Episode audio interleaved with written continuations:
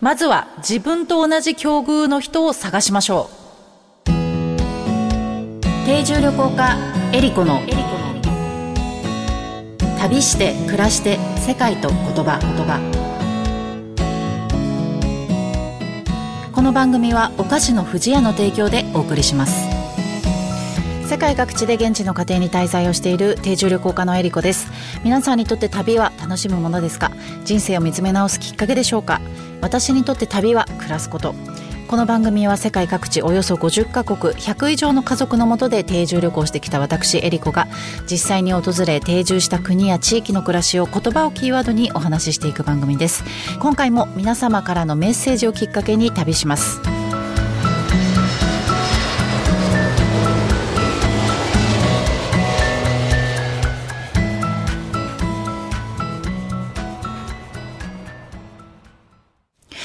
て、今回も皆様からよくいただく質問をもとにお話ししていきます。えー、早速いただいた質問に参りたいと思います。えー、海外に行くときに心配になることの一つに治安があります。えー、これまで危ない目にあったりしたことはありますか？え、また気をつけていることがあれば教えてくださいとのことです。はい、これも結構そのいろんなところで聞かれることの一つですね。まあ私があんまりこう知られてない国であったりとか、あと極地に行ったりすることが多いと思うので、皆さんこう想像がね、できなくてそこ大丈夫なのとか、危なくないのっていうことをね、よく聞かれたりするんですけれども、まあ、皆さんも実際海外に行かれたりするときに、まずあの気にかけることの一つだと思いますしあの治安がいいということが旅先の決め手になる人もいるんじゃないかなと思います。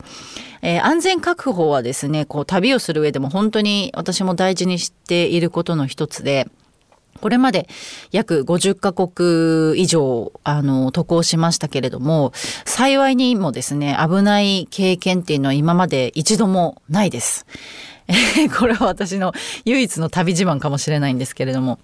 えー、南米のですね、ペルーで一度カメラを盗まれたことがあるんですけれども、私その時山あいにいて、結構もう高山病でヘロヘロになっている時にもう知らない間に盗まれたっていうような感じでっていうのはあったんですけど怪我とかもねなくあの本当に物だけなくなったっていう経験はあるんですがあのこうあの強盗に襲われたとかねそういったことは今まであの一度もないんですね。で私もその渡航前に外務省のあのホームページとかなどで治安状況っていうのを確認するようにしていてこうまああのいろんなねウェブとかで検索して出てくる情報も一応見るんですけど結構現地に行くと、まあ、その情報が古くなってたりとかあの間違ってるってことも結構あったりしてあんまりこう信頼してないんですね。で現地に着いたらまず私がすることの一つに現地のその状況安全確認みたいなのをするっていうのを心がけてます。で、現地の人に必ずする質問として、あの、何をしちゃいけないかっていうことと、どこへ行ってはいけないかって、この2つは必ず聞くようにしています。例えば、このエリアでは流しのタクシーに乗っていいけど、あそこはダメよとか、まあ、それは結構厳密にエリアがこうあったりするんですね。あと、この道は通らない方がいいとか、歩かない方がいいとか、えー、まあ、そこに暮らしてる人にしか本当にわからない細かいその治安状況っていうのがあるので、それを必ず確認してから、あの、行動するように心がけてます。で、いろんなところでね、定住をして、こう、治安に関して、私なりにこう、分かってきたことがあって、その、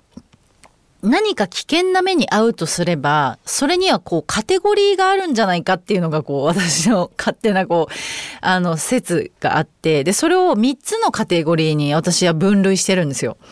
で、大体その3つのど、どれかに当てはまるんじゃないかなと思っていて、で、まず1つ目が、えっ、ー、と、自分のその国での立場っていうことですね。で、2つ目が自己管理。で、3つ目が性別です。大体この3つのカテゴリーに分類できるって思ってるんですけど、ちょっと1つずつ説明していきますと、まず1つ目の自分の立場ってことなんですけども、えっ、ー、と、例えばツーリストで行きますとか、地元の人ですとか、その国における自分の立場ってあるじゃないですか。それが治安に非常に作用しますよってことなんですけども、えー、例えばですね、中米のホンジュラスに行った時なんですけど、ホンジュラスって世界一殺人率が高い国なんですね。で、私もさぞかし治安が悪いんじゃないかって思ってたんですけども、あの、これもやっぱりそのエリアだったり場所とかによって全然こう違ったり実際はしてたんですね。で、そのホンジュラスでは、まあ私これも本当にホンジュラスに行って勉強したことなんですけども、あの、現地ではですね、強盗に襲われる確率っていうのは、あの、観光客よりも地元の人の方が圧倒的に多いんですよ。なので、あの、それはなぜかっていうと、外国人を狙うと、捕まった時のリスクが非常に高いんですね。なので、あのー、本当に観光客ですっていう感じを出した方が逆に狙われにくいっていうのがあって例えば反対にヨーロッパとかだと観光客の方が狙われやすいっていうふうに言われてるんですよ。私も何度もその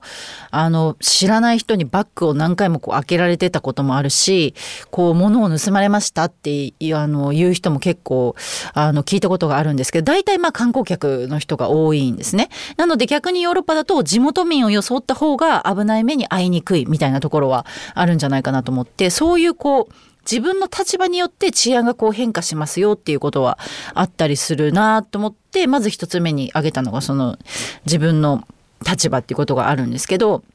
であと二つ目ですね、えー、自己管理です。まあそんなの当たり前じゃないかって言ったらそうなんですけど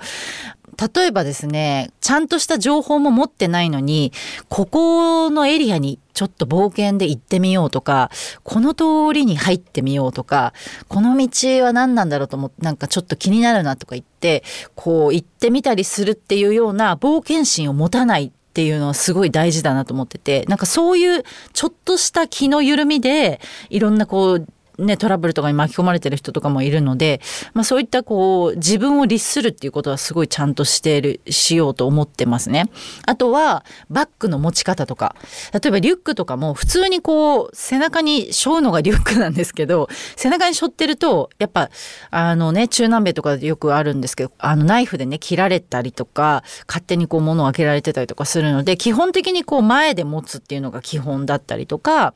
あとはこう、目立つもののを身につけたり高価なものとかをこう身につけないっていう、まあ、そういったこう自己管理っていうのはすごいやっぱりもう初歩の初歩っていう感じじゃないかなっていうふうに思うんですけども。特に私はあの中南米で気をつけてたのは乗り物の乗り方ですね。あの中距離バスとかを使う時ってあの途中停車しないバスのチケットを買うんですよ。でなぜかっていうと、まあ、一番最初に乗る人っていうのはバックチェックとかいろいろして乗るんですけど途中から乗ってくる人ってそのまま乗ってきちゃうので何にもこうあのチェックとかがなくって例えばピストルを持ってたりとかあのその途中で乗ってくる人が強盗の場合とかもあるのであの基本的にはそのもうノンストップで行くバスに乗るっていうのをすごい心がけてたりしました。あとこう万が一情報がね取れないような状態で一人でどっか行かなきゃいけないっていう時はあの周りをこう見渡して自分と同じ境遇の人がいるかどうかっていうのを確認してました。例えば私の場合はこう一人でえー、言ってますので一人、えー、女性外国人っていうのがキーワードになってくると思うんですけど、まあ、これと同じような人がいればああまあ大丈夫かなっていうのがあるのでこの基準を目安にあのしっかりね周りを見ながら注意しながら行動したりしてましたね。で、あと3つ目の性別なんですけど、これなん、なんだろうと思うと思うんですが、私もこれ中東に行って初めて気づいたことなんですけれども、あの、中東ってまあ、その宗教的な定説の意味合いもあるんですけど、肌をこう出さないというか、肌をこうあんまり露出しないっていうのがあの基本になっているんですけどこれ肌を出してるとあのまあその宗教的に良くないっていうのもあるんですけども実はあの男性からのセクハラにつながりやすいっていうことが分かってあのイランに滞在中に、まあ、日本人の女性だったんですけれどもあのバザールに行ってって人混みとかで結構こうセクハラに遭いましたっていうような人の話を、まあ、私は聞いたことがあって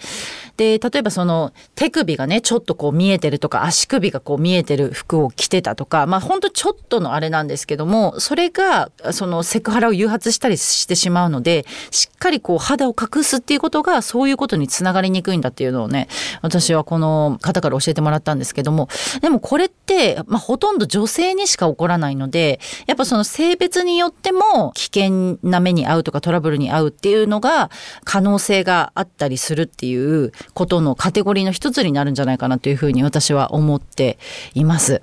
はい。もし皆さんがこれからね、海外に行かれる時にぜひどれか参考になったらあの嬉しく思います。もしくはあの皆様の中で安全に旅するために私はこうしてるとか、まあ、なんかコツみたいなのがを知ってるっていう方がいらっしゃったらぜひあの教えていただきたいと思います。旅して暮らして世界と言葉言葉。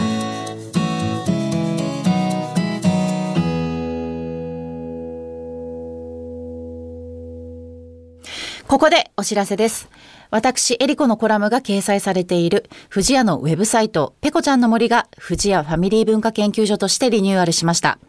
ペコちゃんたちのイラストが可愛く、楽しいサイトになっており、新たな募集企画、ペコちゃんのポストもスタートしました。現在、ペコちゃんのポストでは、キッズイラストとファミリーエピソードを募集中。毎月ご応募いただいた中から一部をサイトに掲載します。ファミリーエピソードはお菓子のプレゼントもあるので、ぜひ応募してみてください。私、エリコのコラムでは、世界のお菓子をご紹介。ペコちゃんとの旅で出会った素敵な世界のお菓子を毎月ご紹介します。この他にもオリジナル壁紙カレンダーがダウンロードできるコーナーなどもあります。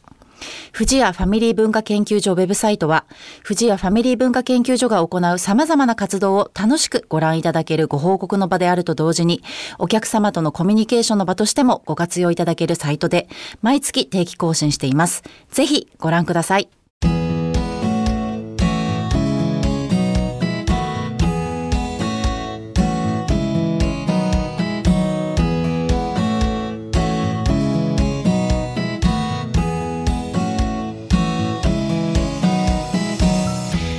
では皆様からの質問やコメントリクエストも大歓迎です。旅についてや海外の暮らしについての質問あなたの旅への思いなどをお送りください。メッセージの宛先はメールアドレス eriko.joqr.net までです。次回も番外編をお届けします。